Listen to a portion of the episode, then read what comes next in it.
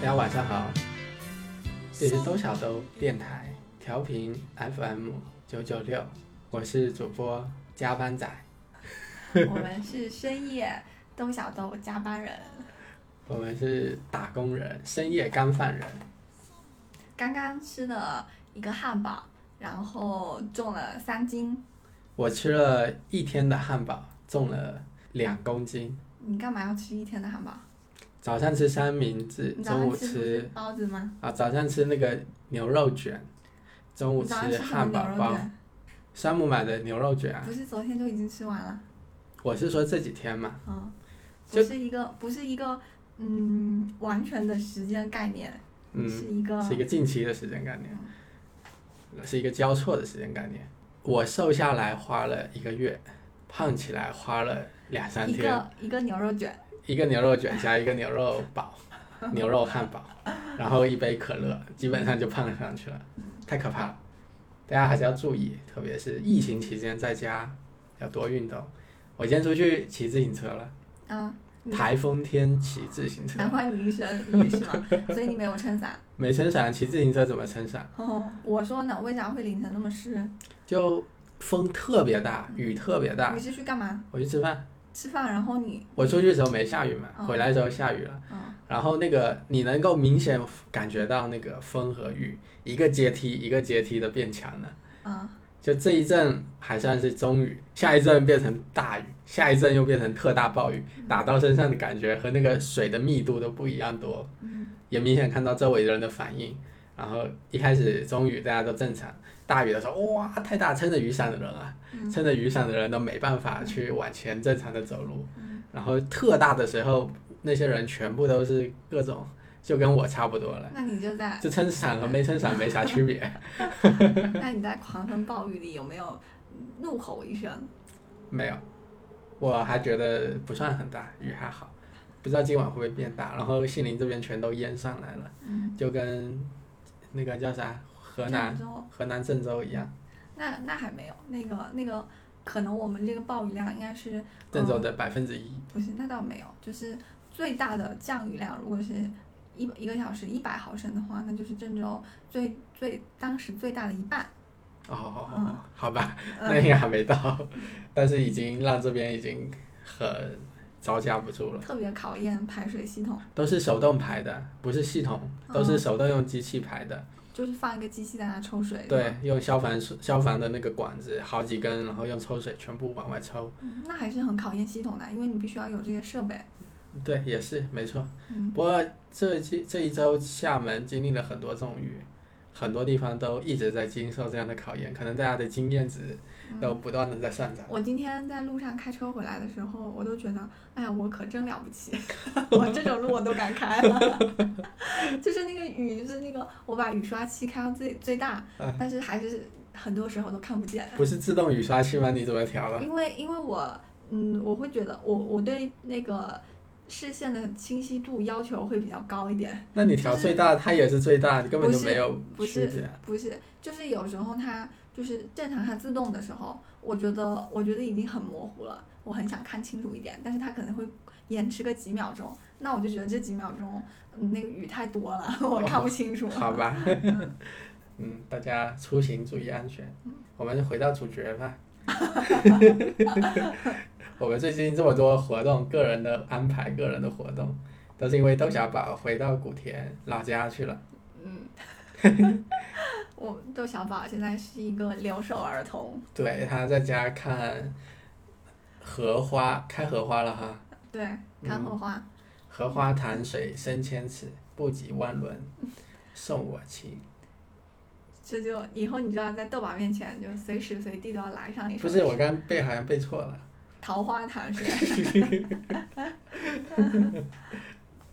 最近我来梳理一下，好，第一个是一个新闻，嗯，讲的是人口出生率急剧下降，同急剧急剧，是比去年少了多少？对比去年同期少了百分之十五到二十，那真是急剧。是几句吧？对，可能跟疫情有关，但是除了疫情以外，那确实是大家对生娃的压力认识到了不少，然后就不去生了，这很正常。嗯第二个就是国家开放了鼓励三胎的政策，在当三胎放开以后，教育问题在舆论中引起了巨大的热议。紧接着呢，就是北京朝阳区吗？还是海淀区？海淀，海淀区和朝阳区吧，两个区，嗯他们开始全区随机，就海淀区比较好的学校和海淀区比较差的学校，都会随机分配到住在这个区域里的小孩来读书，无论你住在哪，你只要是这个区的，都有机会上到任何学校。就是你你的学籍是在海淀的，但你本来你住的房子是应该要上像一人大些人人大附中什么这样的学校，但是现在。嗯，就不是不是靠你距离的远距远近，不是靠学区房这种概念，而是说靠电脑的随机派位。是的，是的，所以大家有机会可能会遇到各种名人的小孩跟你一起同班，对不对？哦，但是名人的小孩一般都上私立学校。是啊，嗯啊、好吧，当我没说。然后啊、还有一些比较小的事情啊、有一个比较大的事就是禁止学科类的课外辅导。嗯这个事情一下子让中国课外辅导的几乎所有企业受到重创。哦，我那天有听那个声东击西，然后他说是我们国家哪一个哪一个哪一个公司，反正就是做线上教育的，我有点忘了。他们的那个股价最高的时候是九十几美金，嗯然后就是因为这个政策出来，跌到了六美金嗯一嗯，股，嗯，就是整个蒸发掉了。是的，是的。呃，新东方也从呃二十吗？还是三十跌到现在只剩二了。嗯只剩二了，就维持在二了，就嗯再也动不了了。当然，这个其实不是说判了死刑，但是确实断了他们很多路。就我作为一个课外辅导，我不能去辅导学科类的，就是考试有考的语数英、化学、物理这些，嗯他只能去辅导画画，呃，或是兴趣小组，或是运动这一类的。嗯，但是你说，嗯，你说培养数学，他他不能上数学课，但是，是但是他说我是给你上的是逻辑课，给你培养一个数学那种思维能力，嗯，那这种课对。是你说的对比较难界定的。所以以后他们都只能这样子去打擦边球，或是发展一些别的领域的辅导。那但是现在在风口浪尖的时候，他们就没办法去做这些事了。嗯，起码最近一两年都会查的比较严。嗯，那我觉得说，如果趁这个机会可以进行一个改革，就是不是培养，不是以培养那种做题机器、小镇做题家为目的，嗯，然后是嗯往人生的一个一个全局观方向来发展，可嗯。能也是一件好事。是这，我觉得这几件事情一连串的事情打下来，嗯。我觉得对中国小孩是一件很好的事。嗯，就是就是目前来说是吧？因为因为确实是现在课外辅导就是的盛行，然后内卷实在是太严重了。嗯，这这些措施可能是可以在现象上去制止。行为和方式上去制止一些内卷行为，让大家没有渠道去内卷。就是在表面上，你这个你这个就是浮于表面的这些很很厉害的，嗯，表现形式，然后被整个被裁掉、被打压住了。对。但是就是不知道会不会有一个新的方式萌生出来。这百分之百上有政策，下有对策。嗯，那而且不知道时间要嗯多久，然后具体的形式是什么样。具体形式我们现在就可以讨论，嗯能想到的肯定一是打擦边球，这种简单的就不说了。嗯我觉得以后这种教育辅导，它可能会向几个方向去发展。嗯一是变成精品教育课内辅导，不是家庭辅导，完完美的绕开了课外辅导。家庭是怎么辅导？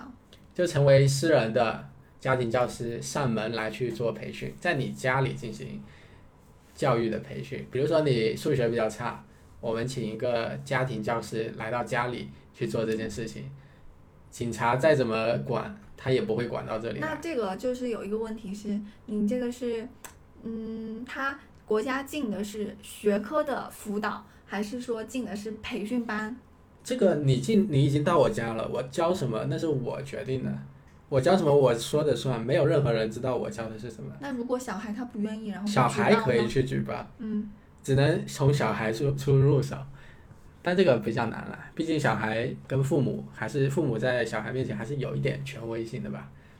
嗯，当然肯定会存在个例，就是不愿意去做这样辅导的小孩，他会去举报父母，但是是个例极个别，可能十年可能就出个五个人。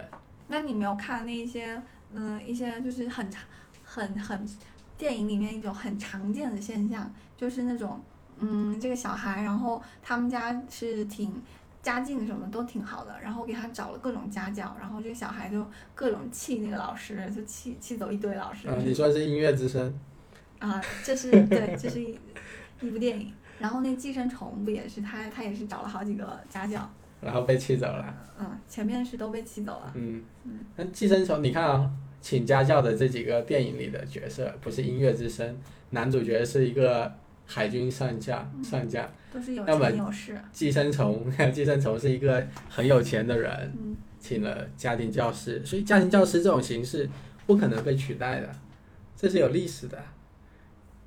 你说他气走啊也好，这是这是家庭教师作为家庭教师会面临的问题，这并不是教育会面临的问题，这很正常啊。嗯有小孩调皮很正常啊，对吧？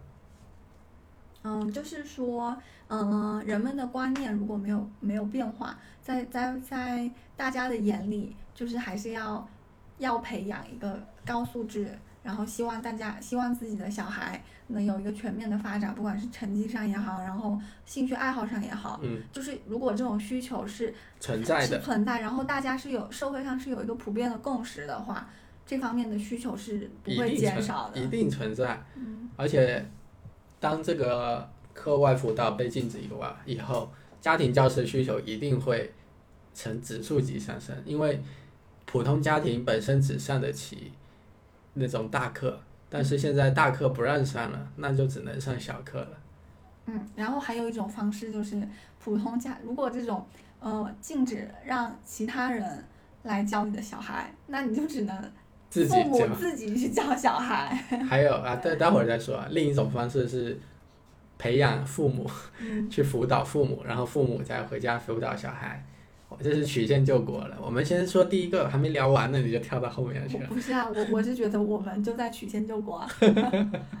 是啊，就父母的素质肯定大部分很大程度上也会影响小孩的素质，但父母如果没办法让小孩出去，那只能父母自己把教育的一些理念引进出引进到家庭来。嗯那刚才我们继续回到那个家庭教育的事情上嘛，嗯你请了家庭教师，那家庭教师其实不一定只做学科类的辅导，所以可能会出现一种呃另一种另一种形式啊，就是叫做 coach coach 的形式，教练的形式。这种形式已经在西方很多世界都有了。嗯就我举个例子啊，他不是呃不是教育或者小孩的 coach，他可能是这个家庭关系的 coach，或者是你心理建设的 coach，心理医生的 coach。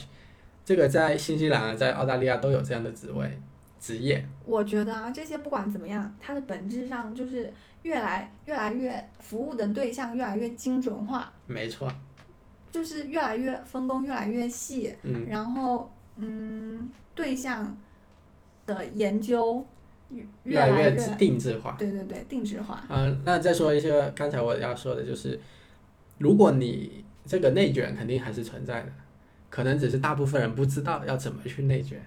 就现在渠道都禁止了，学区房买不了，我卷不了学区房了。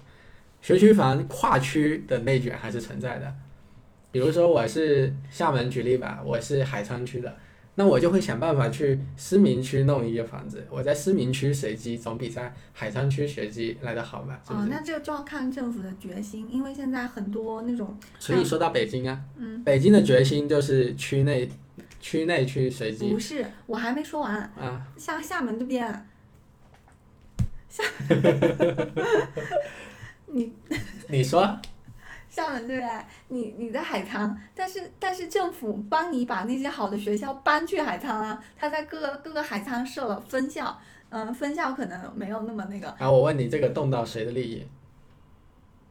动到了岛内人的利益，没错，嗯，那厦门大部分权力集中在哪？是在岛内啊，那他们会这样去做，然后现在就在这样做动一，动自己的利益，现在就在这么做啊，就很多那种都在都在想啊，还是名义上名义上割让，但是实际上没有怎么割让，只是为了让那边的房价稍微有所提升呢？嗯，这也是一部分考虑，这也是一一部一部分可以收割的利益。那倒是，他就割让了一点教育的资源之后，收割了房价的利益。嗯，它有可能是呃校区，有可能是分校，那分校的话就有可能是就只是挂名而已，啊，或者是共用老师，但是可能共用的老师他们会经过一些，就像呃复旦大学厦门的某个医院，他会让复旦大学的名医偶尔过来过来。那名医过来过来，名义上这个复旦大学的学校医院在厦门还是很有名气的，但实际上他真正能过来服务到的人是很有限的，对吧？嗯，这个复旦大学下上海的名医到厦门来，能够服务到的人还是很有限的，没错吧？嗯，但是这还是给了一一部分人不用花大大量的路费啊，各种。那好，现在教育资源是平衡了，那为啥岛内的人会有更多的学名额去上学呢？你说上高中是吧？啊，上高中的比率为啥岛内的一些学校总是比岛外要来的多呢？嗯，这还是要看政府怎么安排。这就是不能动到的利益，嗯 目前不能动到。当然，如果北京足够足够凶残、足够决心下决心的话，厦门一定会被北京影响到的。但是目前为止，北京的力度就只到各个区，我说我说毕竟跨区也是不合理的，因为太远了，你去上学太远了，嗯，跨区就太远了。对，上学上学距离远是一个挺麻烦的一件事情。嗯，你刚要说啥？嗯，就是你说北京会影响到厦门，那我觉得其实就拿厦门的那个社保来说，厦门的那个外地户口和本地户口的社保一直都是不一样的，今年七月份才取消，嗯，厦门总是有一些小特殊的地方，对能够去体现就比较本地人的一些小优势。本地人政策的这种。嗯，好，先不说这些啊，先不吐槽厦门了。我再说教育内卷，就是以后总是会出现有请家庭教师和没请家庭教师的人，对吧？嗯，那会不会出现区别呢？就比如说，我现在每天下课让你去训练能够得分的项目，比如说数学某题，你总是能做对，你可能比别人能够总多做对一题数学题，那你在分数上又总比别人多那么一小点，以后别人会去看，哎，你这小孩咋天天就比我的小孩分数高那么一点呢？结果发现，哦，你有请家庭教师或是那种那种学习教练这种角色在家里辅导，独自辅导，那这个市场一下子就可以被打开了，而且是直接下沉，并且入侵到我们中产阶级，你说是不是？嗯，我觉得啊，就是我我我觉得你特别看好，就是这 我就是看好，因为这需求巨大，而且一直存在，内卷是不可能停的。中国人在一起就是要比一比谁家的东西好啊，谁家的小孩比另一家的小孩好，那肯定一定要卷，嗯不可能不卷。不卷的话，你呃过个十年二十年，你可能就后悔了，然后下一代就开始卷了，嗯，你自己就有觉悟了，然后就开始卷了，对吧？嗯，就我觉得这其实也可以促进一部分人的，促进整个人类的发展吧。嗯，但是国家现在人口出生率下降，因为小孩出来学习压力过大，家长压力过大，家长要买学区房的压力又很大，他就不得不去把这一切的压力给你隐藏起来。但实际上，为什么买学区房呢？就是要拥有更好的教育。为什么又要去找家庭教育呢？找课外辅导呢？也是想从分数上去决胜。那你把这些渠道都断了，那你叫普通的家庭怎么办？嗯他没有任何上升的渠道了。本来他拼一拼能拼个学区房，他小孩可能以后能上个好高中。现在他拼一拼，人还是在岛外，然后可能就考到岛内百分之五十，就是上不了高中。嗯，我觉得这个就是很残酷啊，这没办法。嗯就是嗯、呃三胎政策影响的不影响对中间人的那部分的影响，中产阶级、对，阶级，然后对有钱的和没钱的也没啥影响。然后他们 反正他们有一些该生的还是要生，不生的也不生。嗯，然后没钱的话，嗯，反正就这样呗，就随便养呗。没钱的可能还更爱生。嗯，所以这个这个政策，我觉得影响到比较多的还还就是中间的这一部分人。是啊，然后中产现在呃，下下课又没地方去辅导，那就得玩。然后小孩回家玩，你说辅导其实某种程度上是减轻父父母的负担。嗯那小孩现在没地方玩了，父母就要花很多时间去陪小孩了，或嗯者安排小孩做这做那。可能以后那些艺术类啊、体育类的课外辅导真的会很火，你说呢？就小孩总要是要总是要玩的嘛，做点什么事，不可能在家里没事嘛，是吧？嗯作业做完了，不是玩游戏就是看电视，还不如给他去让他去打打球或者游游泳。嗯好了，我要说的就这些了，也不知道以后会具体怎么发展。嗯但是如果出现了那种呃学习 coach 或者是家庭教师的一些公司或者是企业，我会很看好，嗯而且呃甚至于说自己也会去主动的了解和尝试，嗯，这是我的态度。嗯，但我我个人是不喜欢这种方式的。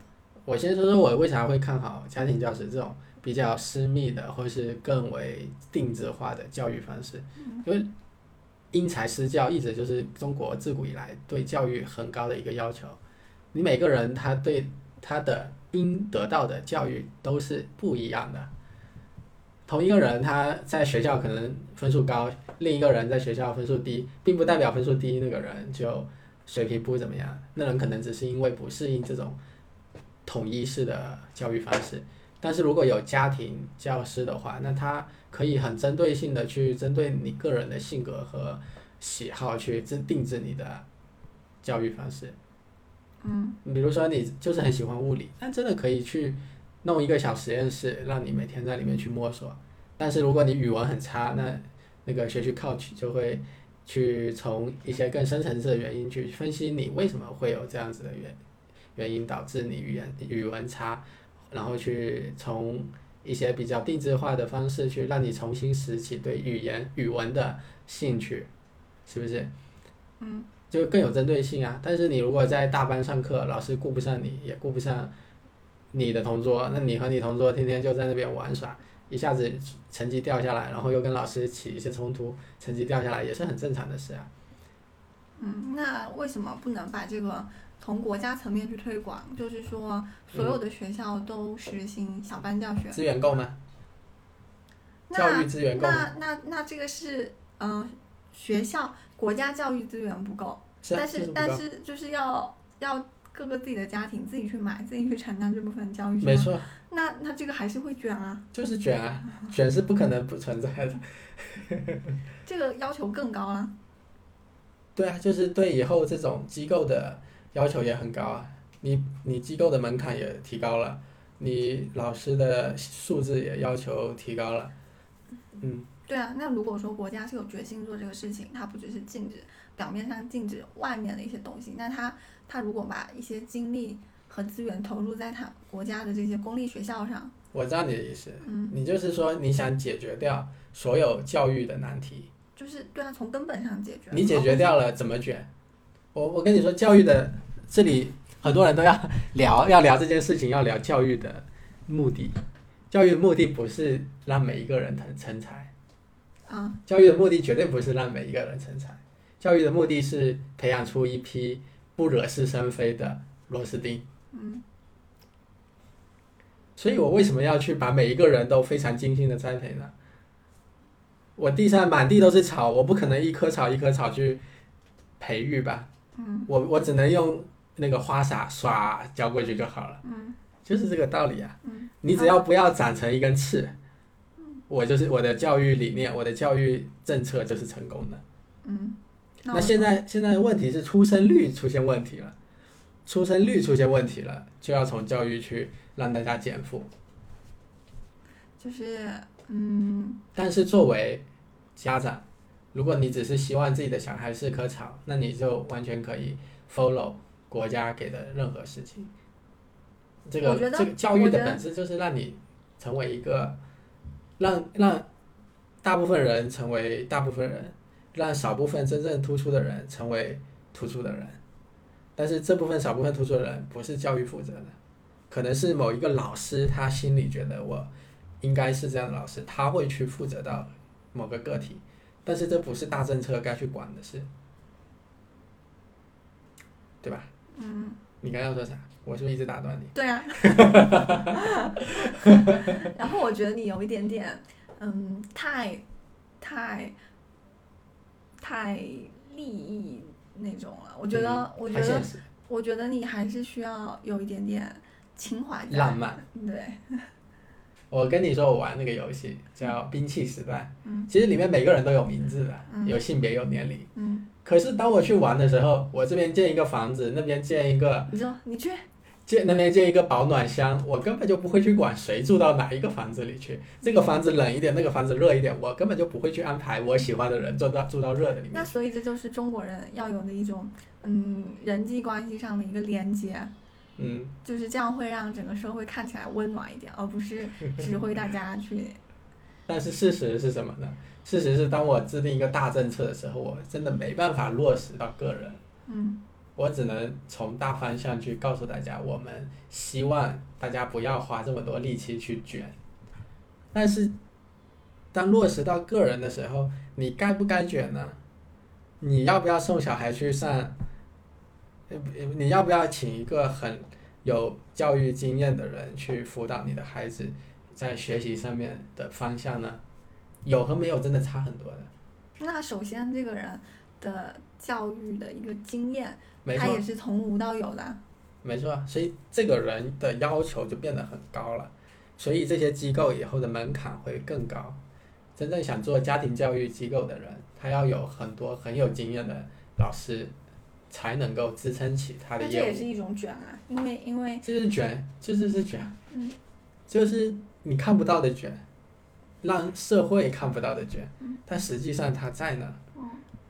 嗯所以你看啊，很多能够去让孩子参加各式各样的，他他的综合素质会比较高，你承不承认？就简单的说，就是城里的小孩和像我们永安的小孩可就差很多，但综合素质上就是差很但是。最近的，嗯，好像这几年的状元都在你们永安。状元有啥用？嗯，状元到大学都是落魄的，那也不一定。大部分吧。如果这个状元是很有想法的，很有很有自己个人想法的，就是综合素质很高的话，他到大学还是很优秀。嗯但是他如果只是被培育出来的一个考试机器，他到大学估计没啥有自己的突破。这是我的看法了，大家可以反驳我，不要太太绝对啦，就是也没有绝对，是的，不能太绝对。就我觉得你今天的讲话就有一点 绝对。我是要说大部分的情况，我不能去说个例，嗯，对吧？但我我我个人还是反对这种方式，哪种方式？就你刚刚说的那种 coach 的方式。怎么了？你说说看你的观点。就是我就是觉得，嗯，这个东西的安全性，嗯，不能得到保障。好，我们说确实不安全，嗯但是这也是个例，出现不安全的情况也是隔离。那你只能自认倒霉，你是这一千万个家庭里出现不安全的那一个。那那我觉得这就没啥好讨论的啦。那我们要讨论就是，你你学过正态分布咯，嗯，你不要去讨论极端了，你去讨论这件事情它该有的样子。嗯，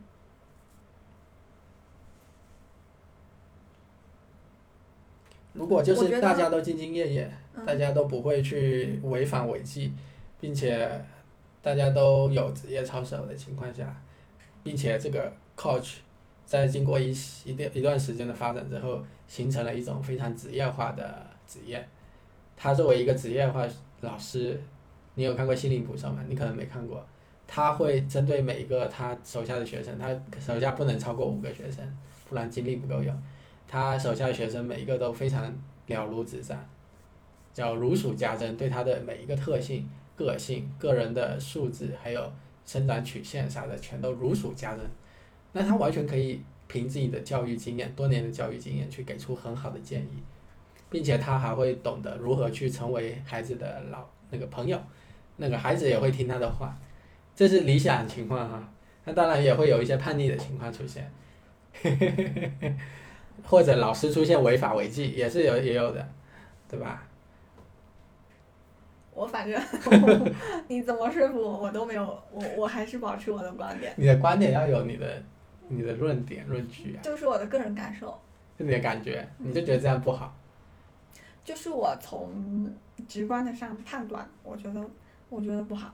嗯，那就是我不喜欢有一个人，就是他对你，嗯，他拿这个，我觉得我我很我很觉得很很膈应的地方在哪里？嗯就是你你拿这个作为卖点，说哦，我会对你了如指掌的，我会非常，我会我会跟你有心灵上的沟通，然后以这个作为一个宣传点，然后来告诉大家说，这以后是我的工作的一部分。实际上你并没有付出，我跟你说这不是你的真心，好，我跟你这是，我觉得很难受的地方以。后不是这样的，嗯以后会形成一个什么样的情况？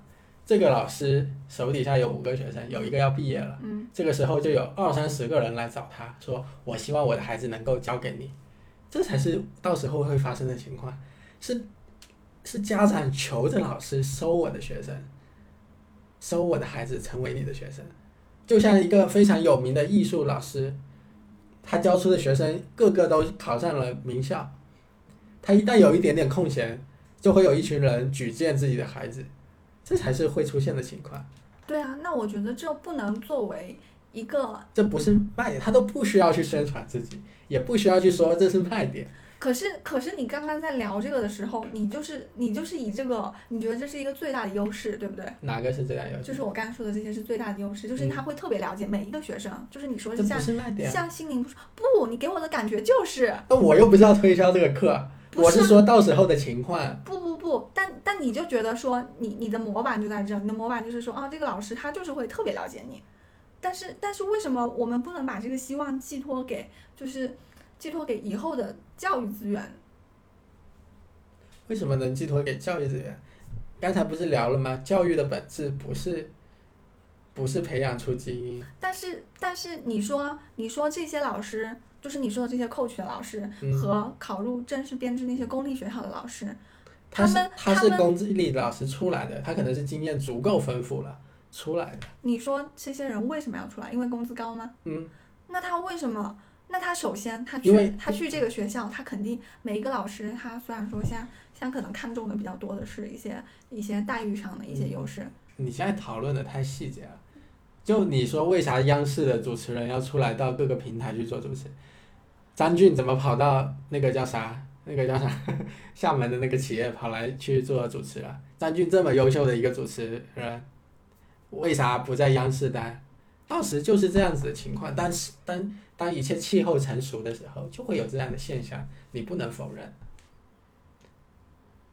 你现在以现在的我觉得情况来去我觉得考虑这件不是事情，大家没有人愿意出来，到时候就有人出来。不是，啊你不要老是打断我。你说，你说，我觉得，我觉得，嗯，我希望的，我所希望，我理想中的状态是，所有的老师都抱有这样子的，但是这不是教育的初衷。你就算有，你管得了你手下你说八十个学生吗？有八十个学你你生吗，说你可以，我今天可以颁布一个政策，让你、让你明天不可以去，不可以去，嗯，课外课外辅导，不可以去给窦小宝做辅导。嗯，那你那那就会断绝你对窦小宝的爱吗？不会啊，为啥要讨论到这个？对啊，就是我不让你去辅导，那可是，可是就是我没，你说服我，你快点说服我。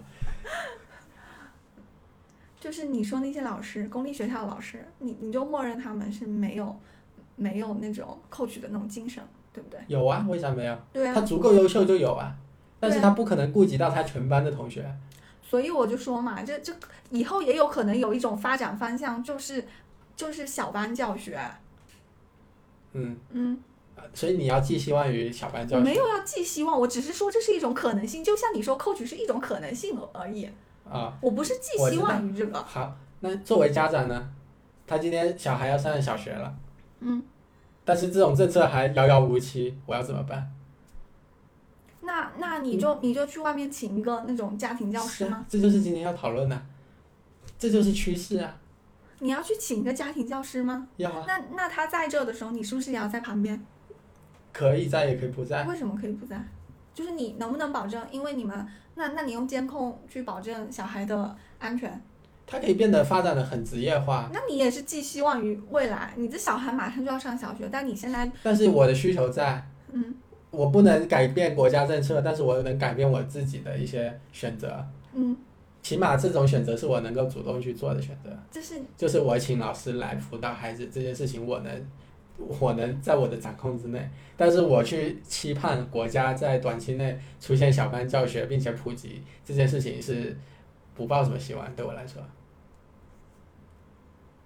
所以需求就在那儿嘛，需求而且那可。是可是可是为什么就不会就不会有就别的家长看到你们家去请了一个私人教师，他实际上他也知道你是做那种学科类的辅导，为什么别的家长不会来举报你呢？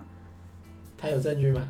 为什么没有证据呢？我怎么拿证据？因为他你因为你就是我说我在学音乐，那音乐你要有声音啊，这这是内政，不关别人的事。为什么不关别人的事？有人举报的话，谁谁就是就是他有可能来调查。你的证据呢？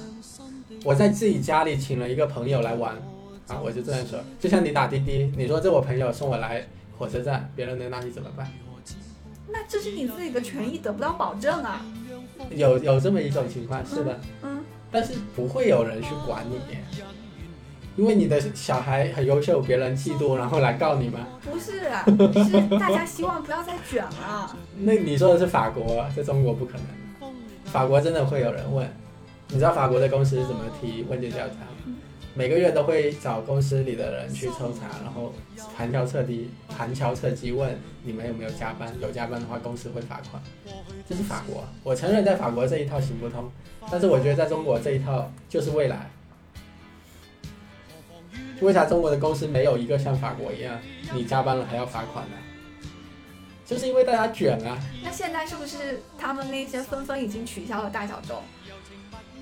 取消大小周，不能在九点前下班吗？你不觉得很讽刺吗？必须在九点前下班，你不觉得很讽刺吗？就是我觉得，嗯，我我我我很你很浪漫，我听出来了。嗯，你觉得一切都很美好，要抱有一定的未来一切都是完美的，共产主义一定会实现的那的。倒不是。好了好了，聊了很多，大家也知道我们的态度了。嗯，那今天就聊到这呗，已经十一点十五我要了。睡觉了，老公要睡觉了。那我们说一下，跟观众朋友们说一下，拜拜。拜拜。拜拜。为何仍断续流默默睡？为何仍断续流默默睡？